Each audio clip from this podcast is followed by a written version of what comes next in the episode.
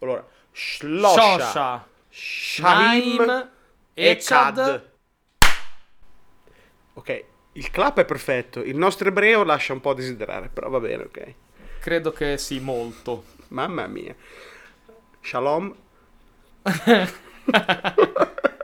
È l'unica cosa che so dire. Anch'io.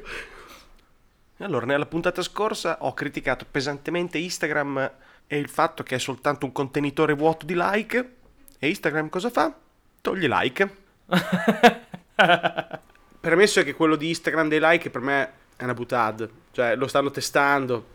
Volevano probabilmente dare Sì. un'immagine più positiva del social, meno orientato puramente all'accaparramento di like. Ma appena si rendono conto che crolla a favore di Snapchat o di altre stronzate, tornano a mettere tutti i like a tutto busso. Eh. Cioè, non pensare che Facebook Ma secondo me sta facendo è solo Satana. degli A-B test e Sì, poi po' come funziona. Bravo. Secondo me non, non- non- esce neanche. No. Testano un po', vedono com'è, vedono che incominciano a perdere un sacco di soldi. Perché tanto il like è fondamentale per loro. Dimmi.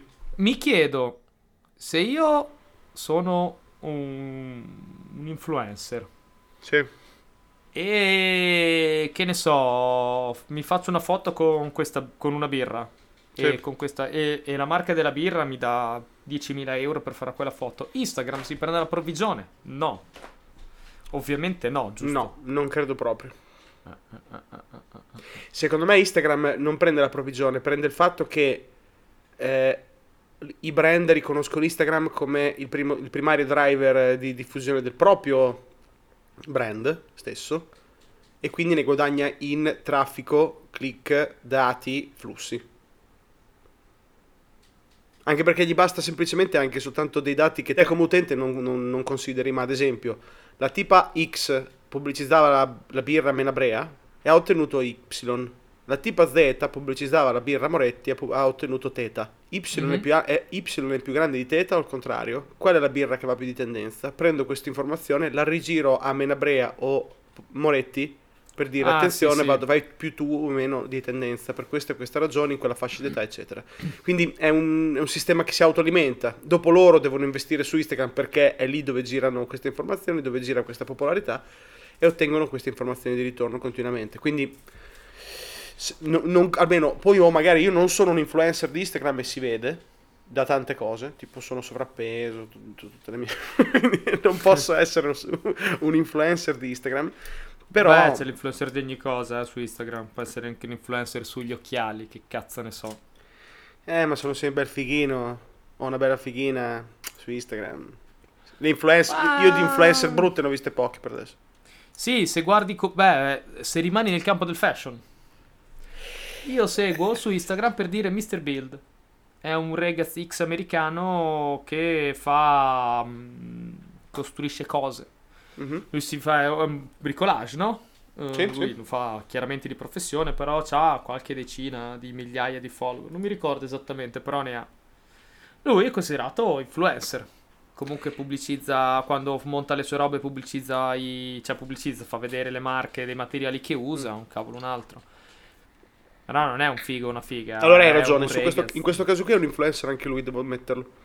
Sì, sì, diciamo sì, che nella sua accezione da- più generale, influencer è più legato a mm, una sfera diversa. Il termine più Forse abusato è perché- quello. Forse perché c'è nato così l'influencer, è partito dall'influencer sul fashion, sulla moda, che è quello che poi da cui ci sta che parta tutto. Cioè la moda è alimentata dagli influencer, prima non erano su Instagram, erano in tv, ah, però così va.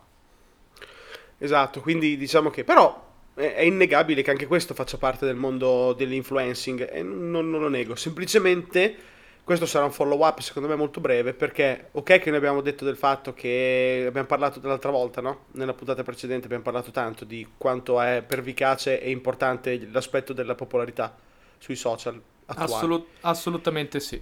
Per me il like possono toglierlo quanto vogliono adesso, ma soprattutto una piattaforma così like oriented come Instagram non ha che da perderci, non ha che da dover tornare indietro, oppure troverà un'altra soluzione per far sì che la popolarità venga tracciata, almeno a livello eh, consumer dell'utente. L'utente deve sapere cosa va e cosa non va, altrimenti perde la sua efficacia a livello di brand positioning, di brand development, non- lo perde completamente. L'unica cosa che mi può, far, mi può far seguire questo discorso del togliere i like Mhm. è che ho notato vagamente negli ultimi tempi, soprattutto che la gente posta di meno Mhm. nelle- nel feed, quindi mette meno foto Mhm. fisse e posta molto di più invece sulle stories, Che lo dicevi l'altra volta. sì. 24 ore. E quindi forse Instagram si sta rendendo conto, posso proprio vagamente immaginare, eh, ipotesi, Instagram magari si rende conto che le, le stories stanno andando di più e nelle stories non ci sono i like, ci sono interazioni. Te puoi rispondere alla stories, gli puoi mettere... Ho capito. no- non metti un like alla stories. Se È tu gli metti è like alla stories, ti viene come risposta in un messaggio privato, in un direct message, in un DM. È un'ottima osservazione. spostano... allora, forse ho pensato, boh, forse la storia dei like la tolgono anche perché così spingono di più poi la gente a, a non postare più, le- a non mettere più le foto. Anche perché la foto rimane lì per sempre, quindi a me che me frega. Vogliono, forse stanno cercando di utilizzare questa cosa, non fine a se stessa, ma per poter trasformare Instagram in un modo un po' più, mm, come si dice, continuativo, senza essere troppo netto, e a, a farlo evolvere un po' più, un po' alla Snapchat. Quindi solo contenuti temporanei. Sì. Una stories, metti una stories ti dura 24 ore. Poi se vuoi la puoi salvare e rimane lì. Ma se non fai nulla, te piazzi una roba, video, foto, quello che è, e eh, ti dura 24 ore. Quello che vedo è che la gente sta usando, almeno io vedo, io seguo qualche centinaio di persone, quindi vedo le stories così tra amici che conosco e un po' di personaggi famosi e account, eh, account vari di, che ne so, soprattutto National Geographic, eh, Space, robe Sì. così, no? Quelli dove, mm, boh, visualizzo molto Instagram, lo uso in generale per vedere i miei amici e, mm, e per seguire le cose che mi interessano. No politica, no robe serie, però che ne so, il, il pianeta in quanto location da visitare, in quanto posti belli da vedere, quindi no? Eh, la natura, informazioni. mm, Adesso sto cominciando a seguire un po', che ne so, Rainforest Alliance, che è un, è un account di attivisti per, per l'ambiente, per, per appunto per preservare le foreste, però insomma, a parte quello non seguo roba politico, roba seriosa, ecco. Più, pass- più OP, no? Ecco, lo uso un po' più così. E a prescindere da questo, insomma, volevo dire che mi sto accorgendo che la gente posta molto di più sulle stories che, che- che- che sulle, che sulla bacheca, diciamo. Chiamiamola bacheca, che- non so se è un nome. Che poi l'argomento dell'altra volta era appunto che secondo me si virerà più verso l'esperienza che verso la, la, bache- la bacheca, Esatto. la vetrina. Però Sì, comunque è puntuale la tua osservazione. Probabilmente il like in realtà è, uno è una falsa eh, opportunità che ti, dà, che ti dà Instagram di dire noi in realtà non teniamo così tanto alla popolarità della singola immagine, del singolo prodotto della singola persona.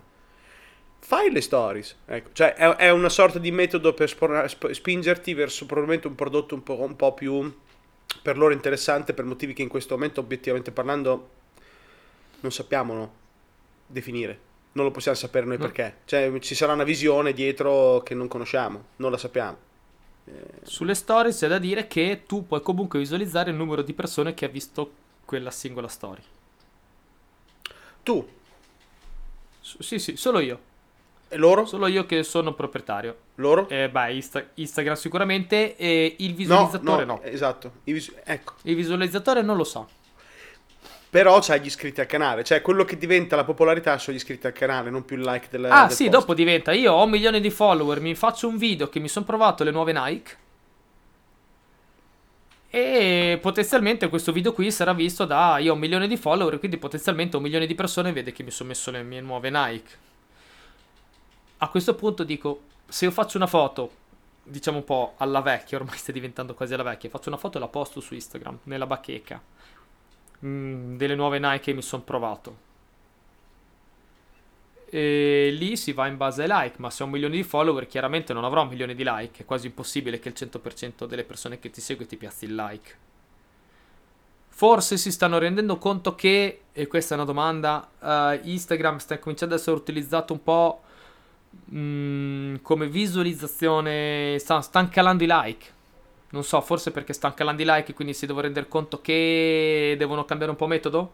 Per esempio, io visualizzo Instagram, visualizzo un sacco di like, ne metto pochissimi. Mi sono reso conto che non metto quasi mai il like. Magari la foto che vedo mi piace un casino, ma non ci metto il like. Me la guardo, me la spizzo, poi vado avanti. Io non ho ben capito ancora chi è che mette i like. Mi sfugge. Io non li metto mai. Mai. Giusto. In- da nessuna parte. Forse è anche un modo per combattere gli account fake. Un account, un bot non può vedere una story. Credo. O quantomeno è più difficile che un bot veda una storia rispetto a un bot che clicca su un'immagine. Ti clicchi su un'immagine è un'azione che si può compiere. Sì, ma, eh, sì, ma in mille Instagram, a Instagram gli interessa combattere i fake? Se i bot, eh, se Instagram eh, è interessato a combattere i bot, beh, eh, questo non, non saprei. In realtà generano, analizzando un po', viene da dire, i bot generano un sacco di traffico inutile.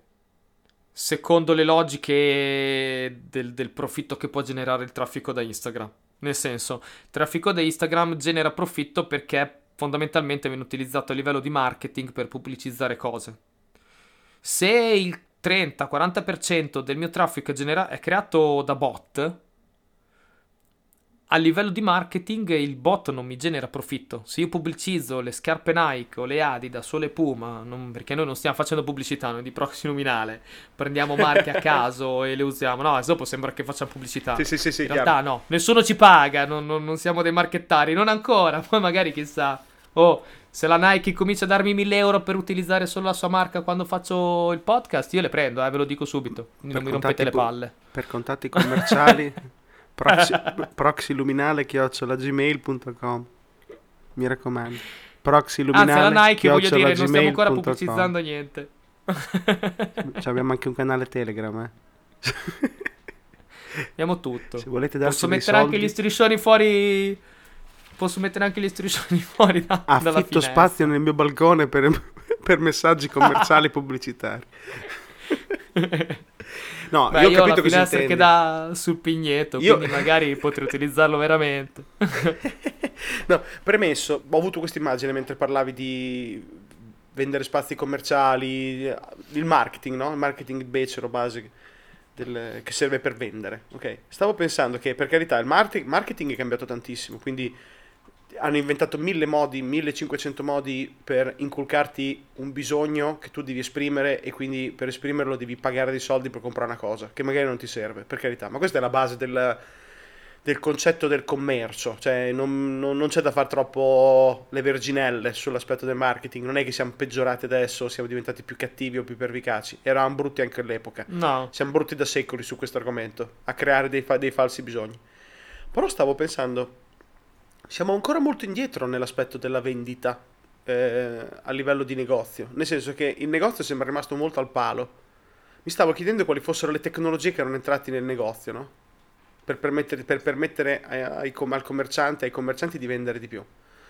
E alla fine mi sono immaginato il, eh, il supermercato ma- magari un po' evoluto che ogni città, no? Quello dove c'è la cassa veloce, dove c'è il, il co- il lettore per eh, battere i codici a barre per far prima e per eh, mettere nel carrello senza la- l'operatore. Sì? Però io vedo più dei sistemi per spendere meno da parte del negoziante, ma non vedo dei sistemi così tanto evoluti per raffinare il metodo di vendita. Ti faccio un esempio. Io mi aspettavo da anni che nei negozi di abbigliamento ti spronassero a digitalizzare il tuo corpo per poterti dare la misura esatta degli abiti. È una Sì. cosa che io me l'aspettavo da almeno dieci anni. Sono dieci anni che me l'aspetto una, questa- una cosa come questa. Eppure non succede. In realtà nei negozi sta succedendo il contrario.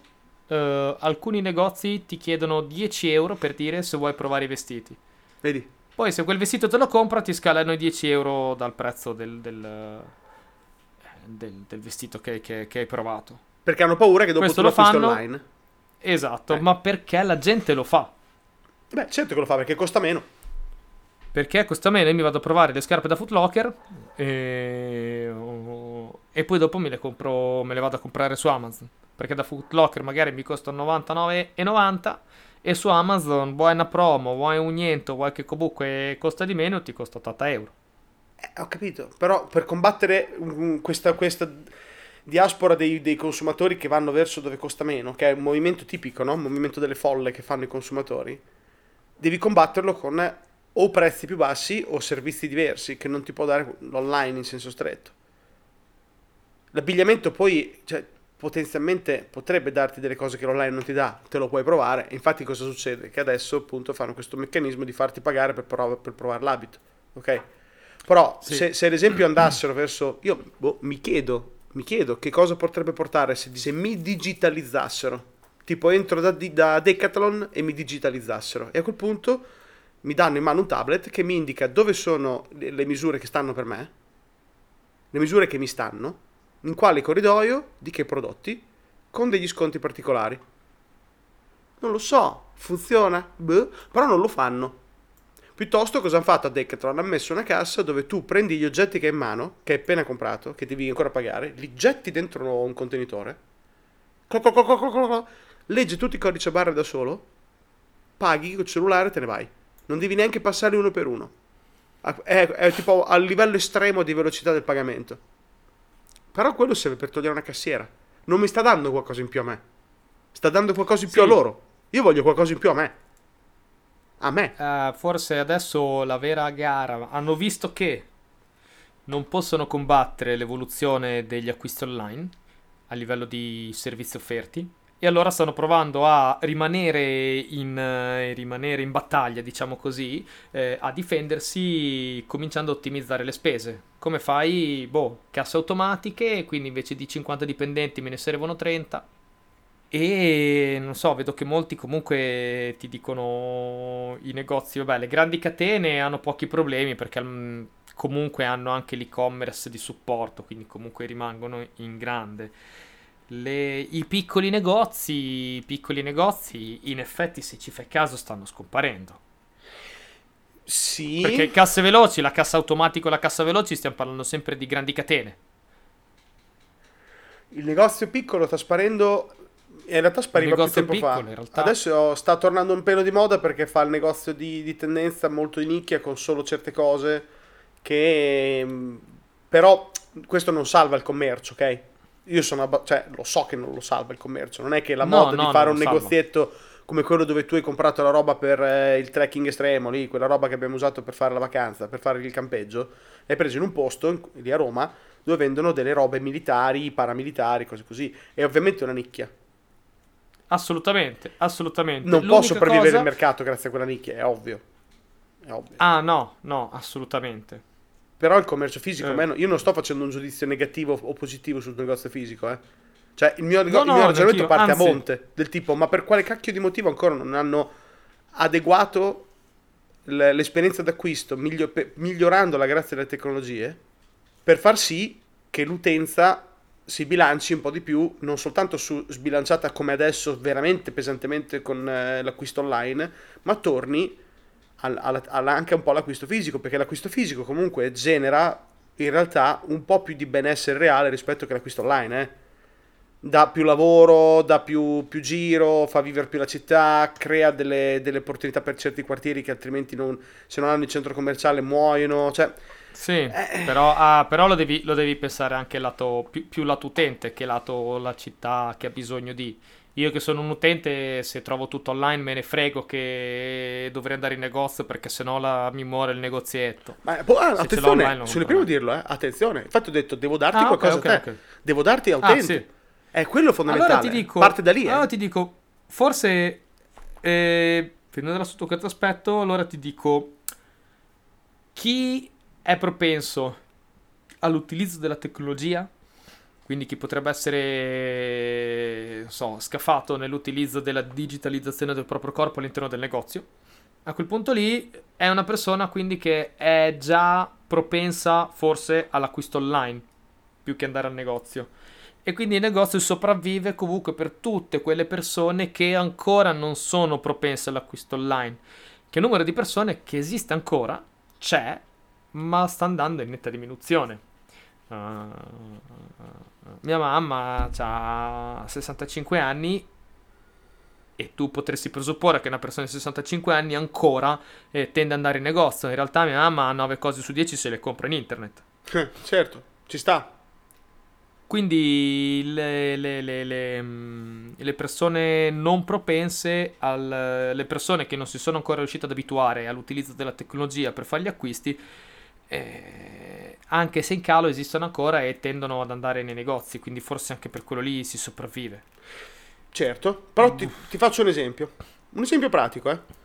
Sì? Considera che io nel lontano 2004 ho iniziato studi di design, conclusi nel 2008, quindi ho anche fatto progettazione industriale, ma parliamo di una vita fa, una vita e mezzo anni fa. Quando lo facevo io, che quindi facevi design di prodotto, quindi dovevi creare degli oggetti, lo facevi quando erano degli oggetti che dovevano essere utilizzati da persone, dovevi fare il rapporto col corpo, o il rapporto con la mano, o il rapporto con la schiena, o il rapporto con la seduta, o il rapporto esatto, bla bla bla bla. Qual è il concetto? È che dovevi fare, dovevi prendere dei modelli di corpo che esistono, eh? cioè già all'epoca esistevano, dei modellini, in quel caso all'epoca erano in due dimensioni, erano delle piante, praticamente non erano tridimensionali o erano, eravamo agli inizi con l'argomento tridimensionale, per valutare se ad esempio, te la butto lì, eh, uno zaino Mhm. Aveva l'altezza giusta degli spallacci o la distanza giusta dalla, dalla cima dello spallaccio al fondo dello spallaccio per bilanciare il peso sui lombi, sulla schiena, sui fianchi, eccetera. Questo si faceva più di 15 anni fa. Io ci scommetto che adesso se Decathlon progetta uno zaino, garantito 100% lo mette su delle schiene di qualche dummy tridimensionale per vederlo anche renderizzato, per vedere come viene, per vedere com'è il colore, com'è la forma, com'è riempito, com'è vuoto. Son- ne sono sicuro. È impossibile che lo disegnino su un foglio a cazzo, lo disegnino su un foglio e basta e poi dopo lo, fa- lo mandano in produzione così. Quindi lo mettono su una schiena è digitale. impossibile, è, è giu- è giusto quello che dice, è impossibile. Sicuramente ci sono degli studi Ergonomici. di ergonomia. Per forza, sicuro. sono aziende grossissime, per cui per- è più costoso per Sì. loro una, una causa contro eh, di te perché hai fatto uno zaino non ergonomico e ti ho spaccato la schiena, piuttosto che svilupparlo sin da principio così. Con delle, certi- con delle certificazioni che dimostrano che sviluppo magari in, in maniera coerente con la schiena, bla bla bla bla. Quello che volevo arrivare a dire Ah, sì. è che quindi a quel punto lì basterebbe davvero, se hanno già queste informazioni, basta fare un 2 più 2. Se te ti di- digitalizzavano all'ingresso dove c'è quel macchinino, quello per, per vedere se te hai rubato, presente, fai finta che quello sia in realtà un Sì, digitalizzatore. Ed esistono, eh? Esistono già. L'ho visto in diretta anch'io. Ti scansionano. E a quel punto ti fanno vedere com'è quello zaino sulla tua schiena. Te lo fanno fan muovere, no? Ti fanno vedere, guarda, ti starebbe così da pieno. E ti identificano, guarda, ti pesa troppo sui lombi. Ti consiglio un modello 20 litri, te. Perché la tua fisicità, perché sei troppo piccolo per il modello 50 litri. Sto sparando a caso, eh. È proprio un esempio Sì. completamente a caso. È costoso, Ma soprattutto, tu ti fideresti? certo, 100%. Io no, per esempio. Io lo zaino me lo devo provare addosso. Appunto, ma Voglio, infatti devo in avere la sensazione del Ma tatto. infatti sei al negozio. E vado in negozio. Lo puoi provare. In più ti do queste informazioni. E dici, minchia, se hai studiato la mia schiena. Come sei colto, come sei pronto. In realtà eh, compro praticamente tutto online tranne la roba da vestirmi. Quella ancora io non, non- non- non- non ce la faccio. No, ci sta perché la vuoi Non provare, mi vuoi viene. La voglio provare, voglio vedere come mi sta. Esatto, ma ci sta, ma ci sta. Però io quello che intendo dire è che adesso poi ci stiamo fissando magari sull'aspetto della digitalizzazione e soprattutto ci stiamo, e soprattutto ci stiamo fissando su il, eh, il vestiario, ok?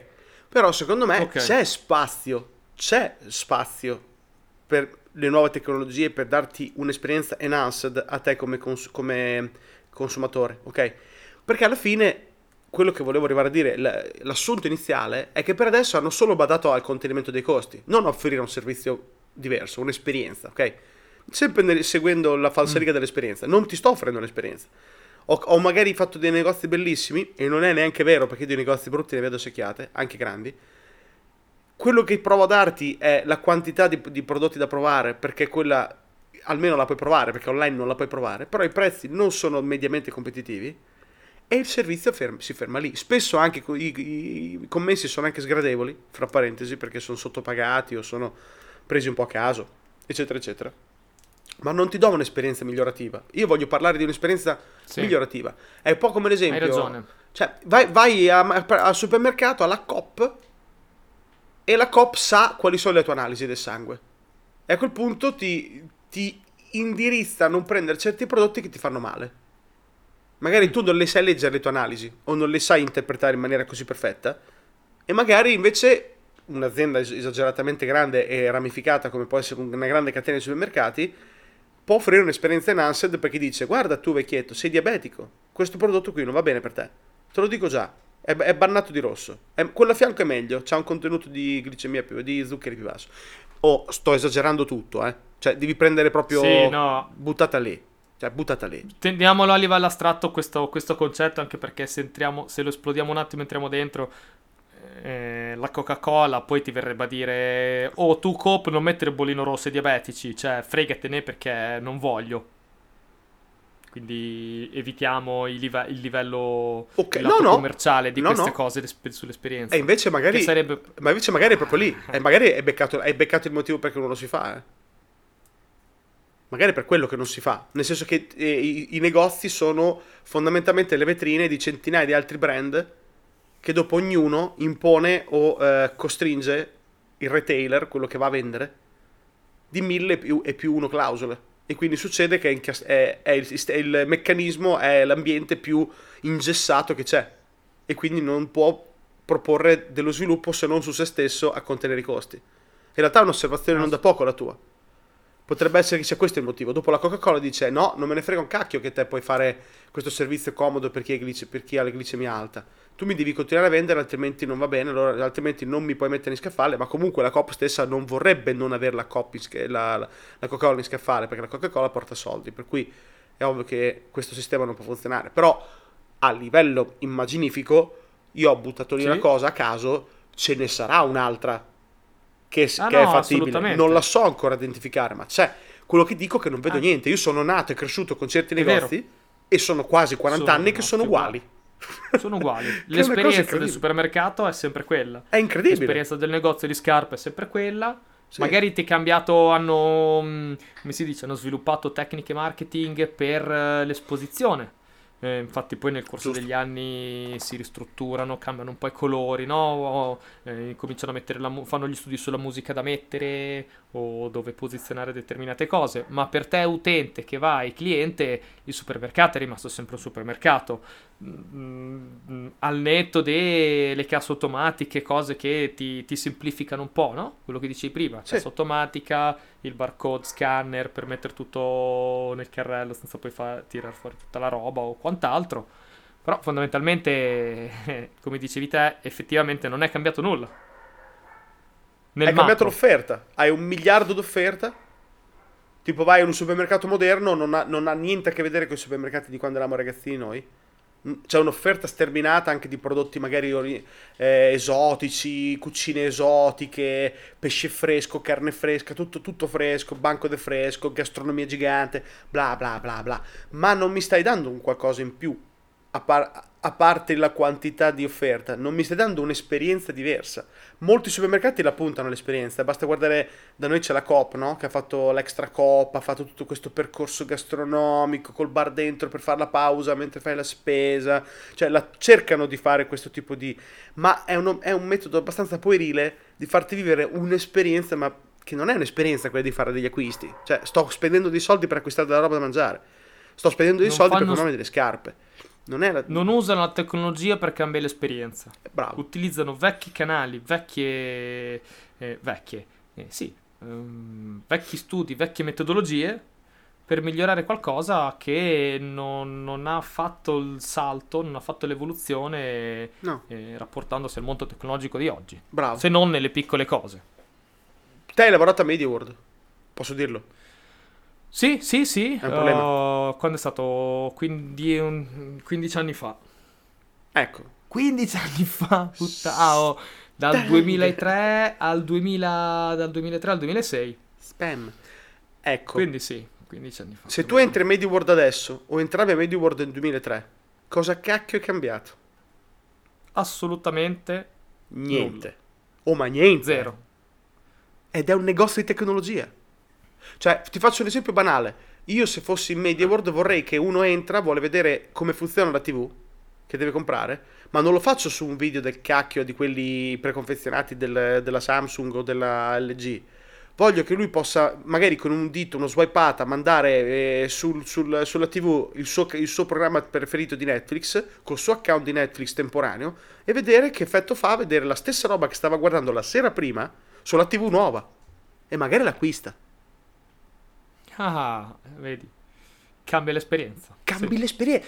La cambi l'esperienza, però devi anche avere delle idee per cambiare l'esperienza e devi avere la volontà di farlo. Perché a quel punto Samsung chiama Netflix e dice mi fate un account dammi apposta per questa roba qua. Me lo fate lo sviluppo. Tanto sicuramente fra aziende si parlano, quindi si possono mettere d'accordo per fare delle cose del genere. Perché anche Netflix ha interesse di essere nell'applicazione eh, smart app della Samsung, dell'LG o di Sarcazzo. Quindi, Assolutamente sì. Però non lo fanno perché comunque vada, devono piuttosto pensare a come ridurre il personale. Cioè, è quello il focus. non l'esperienza. No, no, è vero. che ci sta, eh, perché non... devi contenere i costi, però non stai crescendo, cioè non stai costruendo Ma, le basi devi... per il tuo futuro, ti stai fottendo con... da solo. Devi...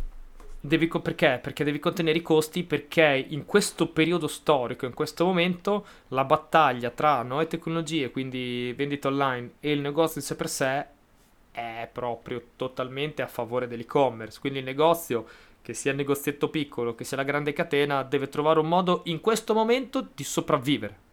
Quando vedi Beh. che il bilancio nel corso degli anni, il fatturato cala, per mantenerti in piedi devi calare le spese per, per mantenere il margine più o meno allo stesso livello. Ah, questa credo che sia economia spicciola, credo, insomma, per dirla terra terra. E l'unico modo al momento per un negozio di contenere i costi è, non lo so, cioè la prima cosa che viene in mente chiaramente è trovare il modo di pagare meno gente. Fare la stessa cosa che fai con meno gente. Allora in questo caso qui vuol dire che il retail fisico è sicuramente morto davvero, nel senso che questo è proprio spazzatissimo, perché se non c'è margine di, eh... di, di sviluppo nel senso eh, positivo del termine, quindi di trovare nuovi metodi per creare dell'engagement, ma devi solo badare a contenere i costi perché non ci stai dentro. Io lo davo già per morto, è ovvio, non è che sono un illuso. Però Poi. chiaramente mi sto chiedendo come mai non è migliorato nulla. Nulla, nulla, nulla. Ma niente, niente, niente. Magari abbiamo appena trovato un nuovo, un nuovo, un nuovo canale di mercato, una nuova linea di business che nel mondo tecnologico di oggi, dove ormai è stato creato quasi tutto per quello che sappiamo noi, per quello per quello eh, per dove la nostra immaginazione può arrivare. Mm-hmm. Ok, è stato creato praticamente tutto e uno si immagina che sia tutto saturo. Magari in questo momento abbiamo trovato un'applicazione alla tecnologia su retail che ancora non è stato studiato immaginato anche se ehi, la vedo molto difficile questa cosa perché posso immaginare che eh, tra la ricerca e sviluppo di Decathlon, Footlocker uh, tutte queste grandi catene vuoi che non ci stiano lavorando su? Sarebbe insulso non di- dire no. È che, è che no, probabilmente noi non lo sappiamo, magari, prima di tutto noi viviamo in Italia e quindi magari siamo in una prima periferia e non è detto che in altri paesi molto più eh, economicamente floridi non stiano già facendo cose del genere. Io ho visto immagini, ad esempio, dell'aeroporto di Singapore, dove c'è tutta la parte dove c'è eh, il duty free del, dell'aeroporto di Singapore, è un posto incredibile con delle cascate dal cielo, delle piante che crescono fra, gli, fra l'acqua scrosciante, cioè un posto sembra uscito da, da, un fumetto, davvero assurdo. Quindi probabilmente lì l'experience è al centro. Però c'è anche da dire che di solito l'experience è al centro quando girano mucchi di soldi. La, la, realtà dei fatti cambia quando cambia la roba anche in prima periferia, cioè quando veramente anche nei posti normali, cioè non, non, non stellari, la tecnologia pervade e penetra e prende il controllo e propone una nuova esperienza, cosa che veramente non c'è. Non, non c'è. c'è. Che è una cosa incredibile. Nel 2020, quasi suonato, siamo ancora nei negozi come, tardi, come nei negozi dei tardi anni 80. Che è l'unica cosa rimasta indietro perché le auto stanno cambiando, la comunicazione sta cambiando la, l, figurati il consumo di media, film, telefilm, stanno cambiando. Fino a 15 anni fa i telefilm quasi non esistevano o erano una cosa di nicchia di qualche appassionato proprio scripto nerd che li scaricava e ci agganciava i sottotitoli, roba folle. Adesso i telefilm, tutti, tutti parlano solo di telefilm. In dieci anni telefilm, non esiste altro, solo telefilm. I film sono morti, ci sono solo i telefilm. Che poi non puoi neanche più dire telefilm. Adesso sono serie. Serie, scusa. Non sono più telefilm. Sono le TV series. Hai ragione, scusa. Eh. Hai ragione. Però fino a, fino a 10-15 anni fa mh, quasi non esistevano, quindi la- le innovazioni arrivano un po' dappertutto perché le innovazioni portano soldi, portano nuovi metodi per venderti cose. Nei retail, nei negozi fisici, Beh, no. eh, Non si sa con che magia. Vero. Vero è che, eh, dicevamo anche in puntate scorse, che siamo un po' nel periodo, ci sembra di essere un po' nel periodo in cui il motto è eh, tu non devi fare niente, ci pensiamo, ci pensiamo, facciamo tutto noi. eh, tu dimmi cosa vuoi e ti faccio trovare la roba pronta. Non devi sapere, non ti devi interessare di come io ti faccio la cosa che ti serve, ma tu avrai tutto pronto. Con tutto quello che implica. In questo scenario, in questo motto, effettivamente il negozio, se ci pensi, non ci rientra. No, hai Perché il ragione. negozio non ti può dire fai, dimmi quello che vuoi e ti faccio tutto io, perché tu devi andarci in negozio, ti devi sbattere. E considerando che la gente adesso non ha più il tempo e la voglia di sbattersi, è anche difficile per il negozio stesso eh, trovarsi, trovare, trovare il proprio spazio. Vero? E quindi cambiare l'esperienza sotto questo aspetto non è facile. Eh, ma se non ci provi non la cambi di sicuro. Cioè, non lo so, io non vedo, non vedo neanche piccoli tentativi, ma anche marginali. Anche che magari ce ne saranno sicuramente di economicamente fattibili senza rischiare chissà che. Ti faccio un esempio: No. il nego- la ferramenta o il negozio di bricolage alla brico, qualunque brico del cacchio che ti viene in mente. L'angolo prova gli strumenti che devi comprare. Non c'è. Perché non, Non c'è? c'è. Perché dopo se ti fai male è colpa del negozio. Cioè, l'unica cosa che hanno rispetto a- a- a- all'online, quello che gli rimane è il servizio di consulenza sull'acquisto. Allora devi fare come l'Apple che ha puntato sui Genius Bar. Ma il problema ormai è che il consumatore, e questo lo studiavo anche agli esami di economia di- di- dell'università e siamo, ancora, stiamo parlando ancora di 15 anni fa, quindi è una teoria già abbastanza assodata, è che il consumatore negli ultimi decenni è diventato più, mm, eh, più conscio, È vero, eh, sa più le cose, ha meno bisogno della consulenza vero. va più diretto perché si informa prima mediamente eh. stiamo parlando sempre a livello di average eh, poi chi più chi meno chiaramente e quindi anche in questo senso qui eh, l'unica cosa che potevano avere in più che era la consulenza e infatti la consulenza mh, anche quello sta venendo meno Eh, mi ricordo quando lavoravo da MediaWork che puntavamo molto sull'estensione di garanzia Ah, vale ancora adesso, te lo chiedono di continuo. Sì, te lo chiedo di continuo perché è uno dei pochi servizi che gli è rimasto in più rispetto, rispetto a comprare un computer su Amazon. Vero. Amazon ti compra un computer, te lo compri oggi, domani ti arriva direttamente a casa un ufficio, quindi non ti devi neanche sbattere. E, e magari hai, un- hai preso il tuo amico, ti sei informato, hai letto due cose prima di comprarti il computer. Quindi me andare da MediaWorld, l'unica cosa che mi è rimasta a differenza è che da MediaWorld ti mette la garanzia a 4 anni o ti fa la casco, magari su Amazon no. Ma in più di quello non è che Amazon, che, che, che MediaWorld ti può garantire una consulenza sulla vendita maggiore di quella che, che hai tu. Che ti puoi fare tu studiando, leggendo due cose o chiedendo a qualche amico. Piccola parentesi, lo sai che ho letto che Amazon ha dichiarato che eh, una volta, ne- tanti anni fa, quando aveva iniziato, diciamo, tutto il suo percorso di gigante del retail on- online, il, il fatto che ci fosse da aspettare per ricevere il prodotto che avevi comprato era un problema che spingeva la gente a preferire l'acquisto fisico perché lo avevi subito, perché avevi bisogno subito e lo acquistavi subito. sì. Adesso si è ribaltato, soprattutto le generazioni nuove che comprano online, l'attesa dell'averlo è essa stessa piacere. e qui la pubblicità viene fuori. Tu l'hai comprato, lo devi aspettare e mentre lo aspetti lo brami. E questo Per- aumenta il piacere di aprirlo e aumenta il, il gusto di possederlo. Sì, perché comunque sai che l'attesa è, è breve, eh. Sì, sicuramente c'è un giusto bilanciamento. Se devi aspettare 5, 7, 8 giorni si perde la magia, per quello che poi Amazon ha sempre puntato ad accorciare i tempi di distribuzione, ovviamente. Però paradoss- ecco, è paradossale come si sia ribaltato no? il piano di coscienza. Prima era un problema, adesso è un'opportunità. Quindi mi viene da dire che capita spesso questa cosa, che può capitare questa inversione. Quindi è come dire, è un problema il fatto che devi uscire e andare nel negozio, può essere l'opportunità di farti vivere un'esperienza. Cioè, lo puoi ribaltare se vuoi, devi volerlo molto forte, però vabbè, anche quello lì è un altro tipo di problema. Prima stavi dicendo Sì. però una cosa anche molto interessante, però mi, mi sono infilato qui, e volevo andare di là, porca troia. No, no, vabbè. che coglione. Che... Su, su che cosa? Prima cos'è che Vabbè, stavi poi dicendo magari. subito prima? Che buoni. Ah, su mm, la consulenza Bravo, grazie. parlavo, no? Se Ok, no devi ok. fare, eh, volevo dire, in realtà per tornare sul discorso della eh, competenza che ti può dare un qualcosa in più, è come Apple che ha fatto con i Genius Bar. Quindi dove c'è... Eh, esatto, eh, mi sono dimenticato di dirtelo poi, eh, per chiudere, infatti questa cosa che il consumatore sta diventando anche più, più conscio e più informato, sta portando l'Apple a togliere i Genius dagli Apple Store, Che era il suo punto di forza.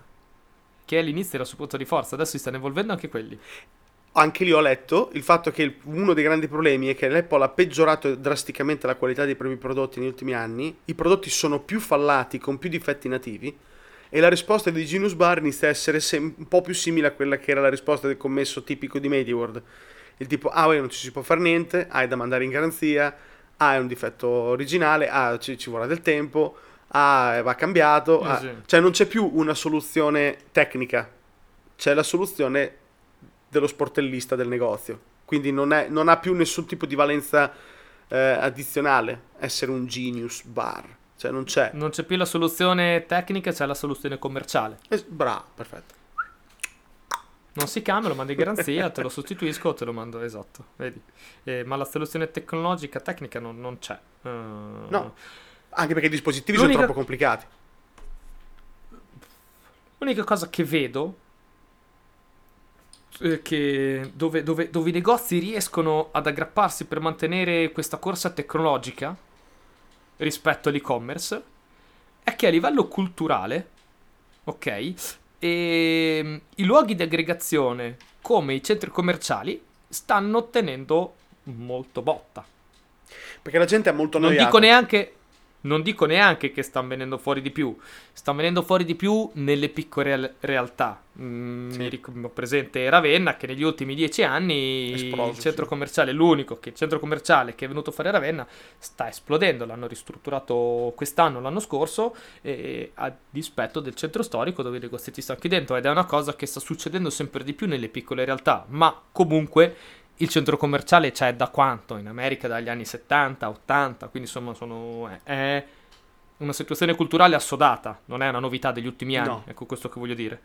Ehm, E quindi forse i negozi, le catene, quello che è, si stanno comunque mantenendo, si stanno aggrappando a questa corsa tecnologica eh, utilizzando l'aspetto culturale. Cioè, il luogo di aggregazione è, esiste ancora il centro commerciale o nelle grandi città la via del passeggio, dello shopping, esiste ancora, ma non per comodità tecnologica, per una questione appunto di, di- di socialità. Sì, di darti qualcosa da fare. Eh, Se no ti annoi mm, sabato pomeriggio. Mi è capitato di dover andare in un centro commerciale qui a Roma, cosa è stato, insomma, in un weekend di fine giugno, convinto di trovarlo vuoto, ho detto saranno tutti al mare. Eh, ci sono 50 gradi, c'è sole, tutto il mare. Oh, era pieno imbulonato. Pieno di gente. Quindi il luogo d'aggregazione tiene. Tiene nel corso degli anni, tiene quella cosa lì, non la cambi. È una cosa in cui la tecnologia ancora non è riuscita a fare, a far fare il passo. Considerando che è la cosa più vecchia del mondo. Perché è, come il andare, è come andare al mercato. Cioè, è la cosa più antica Eh. dell'umanità, praticamente, questa qui. Quindi, sai, Sì. non è che tutta stanno... Tiene perché è secolare, perché è millenaria, non può cambiare. Tiene la necessità di andare dove ci sono altre persone che fanno acquisti è una cosa vecchia come l'umanità intera. Cioè, l'Homo sapiens è nato col mercato. Quindi, non lo vedo sparire facilmente. Poi, sai, eh, in un centro commerciale rispetto a un... Vabbè, questi poi sono tecnicismi che ricordo dal, dal MediaWorld. Ehm, mi ricordo che il MediaWorld eh, si, co- si, si- si divideva, no? I tipi di negozi, i negozi che stanno in un parco commerciale o in un centro commerciale o i negozi isolati. Il negozio isolato è il negozio che pu- puoi trovare in centro, quindi Sì. il negozio fine a se stesso, è messo lì. Nel parco commerciale è il negozio che trovi all'interno appunto di un parco dove ci sono tanti negozi, ma sono Staccati l'uno dall'altro, sì. stabilimenti diversi. E poi il classico centro commerciale. In quel caso lì il, eh, c'è una percentuale di scontrini rispetto alle entrate. Quanti scontrini, si possono, quanti scontrini batto in una giornata rispetto alle persone che mi entrano. Mm. E comunque si parla di cifre attorno al 30%, quindi mi aspetto uno scontrino fatto, quindi uno su tre compra qualcosa. Questo dove?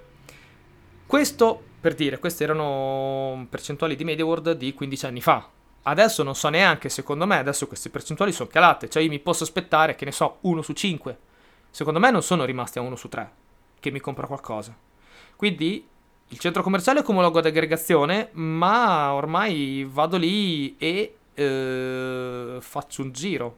Ma non è che vado lì per comprare qualcosa. Poi magari vado lì, faccio un giro e poi magari torno a casa con qualcosa.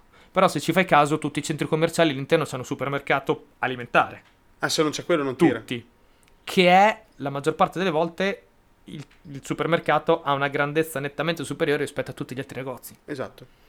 E anche quello perde colpi perché ad esempio tanti iniziano a puntare ad esempio le verdure, il fresco eccetera, è tornato di moda di brutto il negozio di verdure, è, negato- è tornato di brutto di moda il macellaio, il pescivendolo, sono tornati di brutto Sì. perché la gente ha, ha- ha fatto questo ritorno alla presunta qualità. Dico presunta perché è presunta, non è perché il negozio è piccolo e la qualità è più buona, cioè è presunta, però vabbè, mettiamola lì.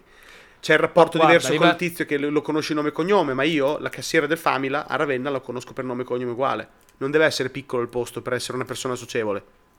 No, sì, non devi poi essere, mediamente- basta non essere una merda. Cioè, non è che... Quindi anche questo è più una- un- uno spostarsi verso la qualità, ma non perché è una questione di servizio. Eh, scusami, non è una questione di innovazione. Non c'è innovazione. C'è soltanto c'è una- innovazione.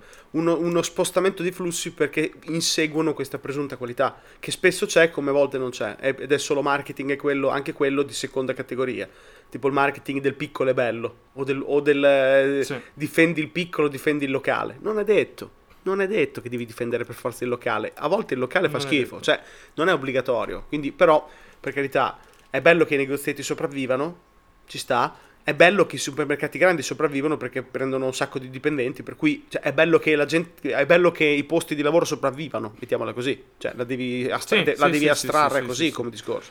Ad esempio, Ma probabilmente... scusa, scusa. Scusa, scusa. No, No, no, no, no. vai, vai. Ad esempio? L'altro giorno, volevo sono andato a mangiare, l'altro giorno, ad esempio, sono andato a mangiare giapponese a Ravenna per provarla, un posto nuovo. È la prima volta, ma sicuramente pieno in, Ita- in Italia e nel mondo, eh, ma è la prima volta che mi capita a me nel nostro circondario di trovare il posto che ha il tablet per ordinare. È un all you can eat, quindi è, è ov- è banale che dovessero farlo, cioè è, è ovvio, cioè, però sono 15 anni che aspetto che lo facciano ed è il primo l'ho beccato sabato scorso. Ok. Nell'anno Domini, trovati- luglio ne ho- Ne ho 2019. trovati diversi, ce ne sono diversi così. Che tu clicchi lì, scegli nel menu. C'è un boh. tablet per ogni tavolo, tu incominci, butti giù quello che vuoi e poi ogni tanto arriva il cameriere che non deve fare altro che portare la roba dalla cucina al tavolo. Bene, io ti chiedo, questa cosa qua non si poteva fare già 15 anni fa? O 10 anni fa? Sì, Ma teoricamente a questo punto qui si potrebbe fare dovunque. in ogni cosa. Io arrivo in qualsiasi ristorante, invece che arrivare col cameriere che me lo scrive su carta e penna, io guardo il menù e quando ho scelto clicco questo, questo e questo. Eh, però... E poi magari, che ne so, premi 9 se hai bisogno di- de- dell'assistenza. Però se no... Eh, però infatti l'hanno fatto nei supermercati, l'hanno fatto nei eh, quei posti come i, i cine- i giapponesi o l'Ukenit, l'hanno fatto ai McDonald's, l'hanno fatto ai Burger King, l'hanno fatto in quei posti massificati, ma non lo fanno nei ristoranti perché il rapporto col, col- col cameriere che ti spiega che piatti ci sono è fondamentale per l'esperienza. Se il cameriere non mi spiega qual- servizio. il servizio, quando poi in realtà Quello 9 che- volte su 10 il servizio fa schifo al cazzo. Vabbè, e, no, è che semplicemente il servizio è fondamentale. E ribadisco Il che molto sì. spesso fa schifo. Cioè, noi lo consideriamo importante, ma, ma fa schifo. Tante volte fa schifo. Becchi qualche volta qualche ristorante col cameriere simpatico, ma è più raro di quando trovi il cameriere antipatico, scontroso, che non, non ti spiega una mezza parola, che ti porta la roba e se ne va. Non, non- non ti dà un valore aggiunto se non aver pagato una persona che ti porta i piatti. Cioè, per il resto non dà nessun valore aggiunto. Poi ci sono i casi di camerieri invece che investono a livello, come si dice, eh, di comunicazione nel loro lavoro e quindi si fermano, spiegano, parlano, ci perdono anche tanto tempo. Ma sono rari, sempre più rari soprattutto. Probabilmente si va in posti pittoreschi ancora aumentano, o ancora, ancora resistono, ma nel, nella, nella, sì. nella situazione normale cittadina non è così normale, non è così comune. È anche vero che forse l'aspetto, forse la... È vero è che eh, probabilmente la, la, tutta la, la branca de, della ristorazione, per quello lì forse bisogna fare un discorso a parte in generale, perché la ristorazione, quella ben che non è cambiata negli ultimi 2000 anni. La ristorazione è rimasta identica. È spaventoso. Cioè, le taverne all'epoca dei romani sono le stesse taverne che trovi oggi. Funziona esattamente alla stessa maniera. Non è cambiato nulla su quello tolte la GDO, tolte le grandi catene come McDonald's o quelle cose particolari o qualche appunto eh, all you can eat, ma anche you can eat appunto sono quei ristoranti appunto da fare della massa, no? non è una taverna, non è un posto dove, no, un ristorante normale. Per quello lì, per quel lato lì generico della ristorazione, effettivamente quello lì nulla è cambiato, eh e forse questi qui sono gli unici, come si dice, gli zoccoli duri, i grandi bastioni, non so, quelle roccaforti, mm. ecco, della, della rappresentazione della società, della socialità, della cultura sulla tecnologia. La tecnologia può quasi tutto, può cambiare quasi tutto, e lo sta facendo, tranne alcuni veramente zoccoli duri, roccaforti che non può ancora, che non riesce ancora a scalfire, ma che secondo me non scalfirà mai. Tra mille anni le locande andranno da mangiare come succede oggi. Cosa, come, come, può cambiare un luogo d'aggregazione come una locanda? Sarebbe già dovuta cambiare un sacco di volte. Non ci credo che fra mille anni ci sarà mm. un ristorante sarà diverso da come oggi perché se no oggi sarebbe diverso da come era 2000 anni fa. Abbiamo sfiorato l'argomento in una puntata, la quarta, Alpha in Proxy, quando parlavamo di cose che potevano cambiare nel futuro. Io avevo buttato lì che ad esempio la carne sparirà, cambierà, conten- cambierà l'alimentazione.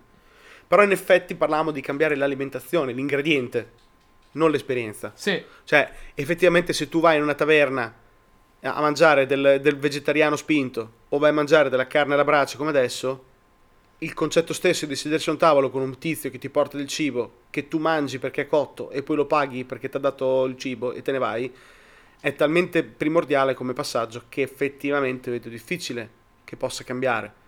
L'unica cosa Ed che può cambiare è che finisce il cibo come lo conosciamo e vai a pastiglia. Però non siamo più umani. Cioè, probabilmente siamo, non siamo più Homo sapiens, ecco, mettiamolo così. Siamo passati di là, da qualche altra parte. In quel caso lì cambierebbero mh, gli attori dell'equilibrio. Parliamo adesso no, di, di, di, di, tecnologia sulla cultura, no? sulla socialità. E, e que- nel caso che dici tu, probabilmente non sarebbe più cultura, sarebbe più socialità, sarebbe un'altra cosa, sarebbe un'altra guerra, un'altra lotta, un'altra ricerca di equilibrio. È un'altra storia, è un altro mondo. Sì, sarebbe proprio tutta un'altra cosa. Però infatti non parliamo più di Homo sapiens, parliamo di esatto. Homo australis, Homo qualcosa che non sappiamo qual è. Anche perché è una di quelle cose di quelle abitudini che veramente che non cambia nel tempo e nello spazio. Dall'altra parte del mondo esistono comunque le locande come esistono sotto casa tua e sotto casa mia. Certo, è vero. In Africa c'erano gli stessi c'erano ristoranti uguali, cioè in Sud America ho trovato ristoranti uguali, magari cambia un po' alcuni meccanismi, ma, ma, ma il risultato non cambia quello è dovunque nel mondo, da sempre. Io in Giappone per dire ho beccato posti, posti strani che là è pieno, dove ordini fuori dalla macchinetta, cliccando come se fossero macchinette di sigarette, dove ci sono i pulsantini dove scegli i cibi, no? Paghi, sì, sì, sì. entri, non rivolgi la parola a nessuno, il cameriere inizia a portarti la roba che hai già pagato fuori dalla macchinetta, mangi e te ne vai. Pensa a te. Ah, però alla fine dei conti è uno, uno, degli aspetti dei posti che ho trovato, ma ti volti, vai in un altro ristorante ed è uguale qua, uguale a un qualunque ristorante qua. Questo è Forse pienamente sì. vero, però ad esempio l'atto stesso di alimentarsi è cambiato. Ad esempio tante persone in tanti paesi, in tante tipologie di cultura attuali, ha smesso di mangiare a casa cucinandosi per se stesso, tende a ordinare. da fuori. Sì. Questo in Sì, realtà sì. 20, 30, 40, non lo so, non, non- non sono un antropologo, ma tot x anni fa era diverso, in- dappertutto. Poi è dilagata in tutti i paesi occidentali e in tutti i paesi in generale civilizzati e industrializzati questa tendenza a cucinare sempre meno in casa propria, al punto che ci sono dei paesi come in America dove tanti americani non hanno la cucina in casa o tanti giapponesi Sì, non hanno la cucina in casa perché gli costa meno o è più pratico comprare da fuori. Questo me lo ricordo, me lo diceva mia sorella che ha vissuto due anni a New York. eh, mi diceva: La gente qua in America la cucina ce l'ha, ma non la usa.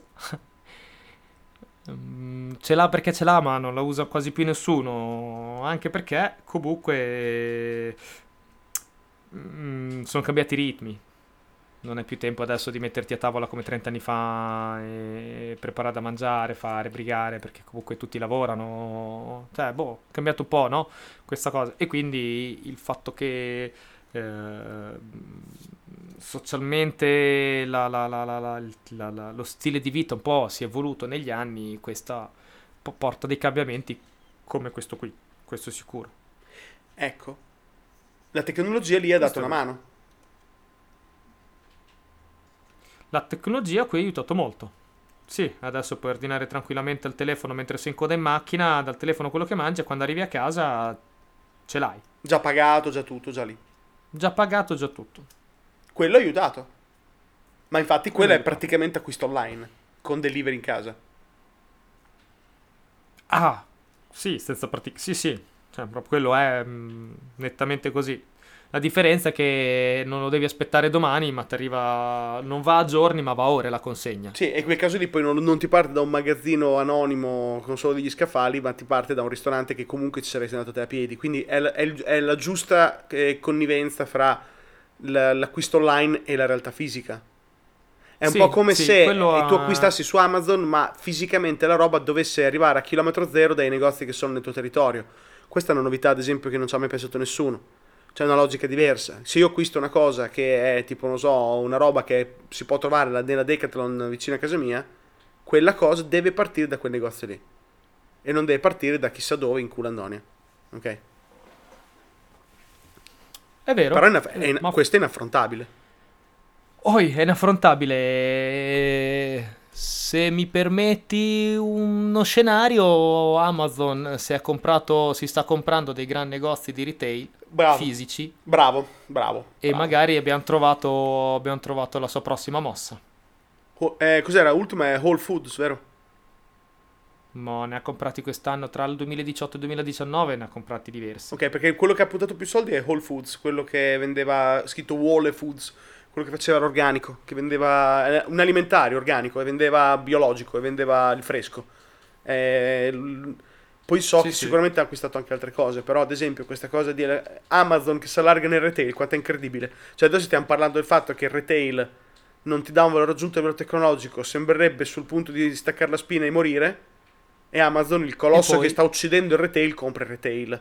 Quindi vuol dire che Amazon sa Esatto. qualcosa che non sappiamo, che il retail in realtà è- ha uno zoccolo duro, come dicevi te quello prima, che sono la socialità, l'esperienza millenaria, l'andare al mercato, la- la- la- l'avere a che fare e l'entrare in rapporto, in engagement con il commesso, eccetera, che è immortale. In realtà quello è dentro l'umano, l'homo sapiens, e non lo togli con eh, l'abitudine dell'acquisto online. Non ce la fai. Come andare al ristorante. È come andare al ristorante. Quindi qualcosa rimane sempre. Quindi loro vogliono prenderti anche quella parte lì. Non la puoi sconfiggere e allora la domini. Esatto. Beh, insomma, considerando che insomma, sono arrivati, in vent'anni hanno distrutto, hanno distrutto il loro, tra virgolette, nemico, e adesso che è, Che è schienato. che, che che è schienato per terra, adesso lo posso acquisire. In dieci anni fa non sarebbe stato possibile. I volumi erano ancora troppo, troppo in equilibrio per poter permettersi, no, di acquisire anche quel canale lì. Adesso è più facile. Sarei curioso col seno del poi di poter andare indietro nel tempo di 15 anni e fare questa domanda al buon Bezos. È un caso o la stai pensando? Ecco, se avessi una macchina del tempo per poter andare e intervistare e fare, no? So, 10 domande che vuoi fare col seno del poi. Questa è una di quelle. Le altre 9 magari ve le diciamo la prossima puntata.